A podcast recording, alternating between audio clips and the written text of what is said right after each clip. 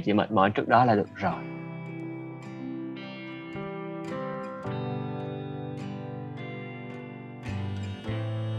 Các bạn thân mến tình hình dịch thì cũng có thể gọi là tạm ổn định rồi. Vài hôm nữa thì chị Lộc cũng sẽ dừng làm tổng đài viên mà quay trở lại với cuộc sống bình thường của chị. Hà Nội, Sài Gòn và nhiều nơi khác đang dần khỏe lên từng ngày. Cuộc sống mới sau giãn cách thì sẽ có vất vả đó nhưng mà rồi chúng ta sẽ có một ngày bình thường mới thật ổn thôi mà đúng không? Rất cảm ơn các bạn đã lắng nghe tập ngày hôm nay. Podcast một ngày bình thường hiện đang được phát trên các kênh Spotify, Apple Podcast và Anchor.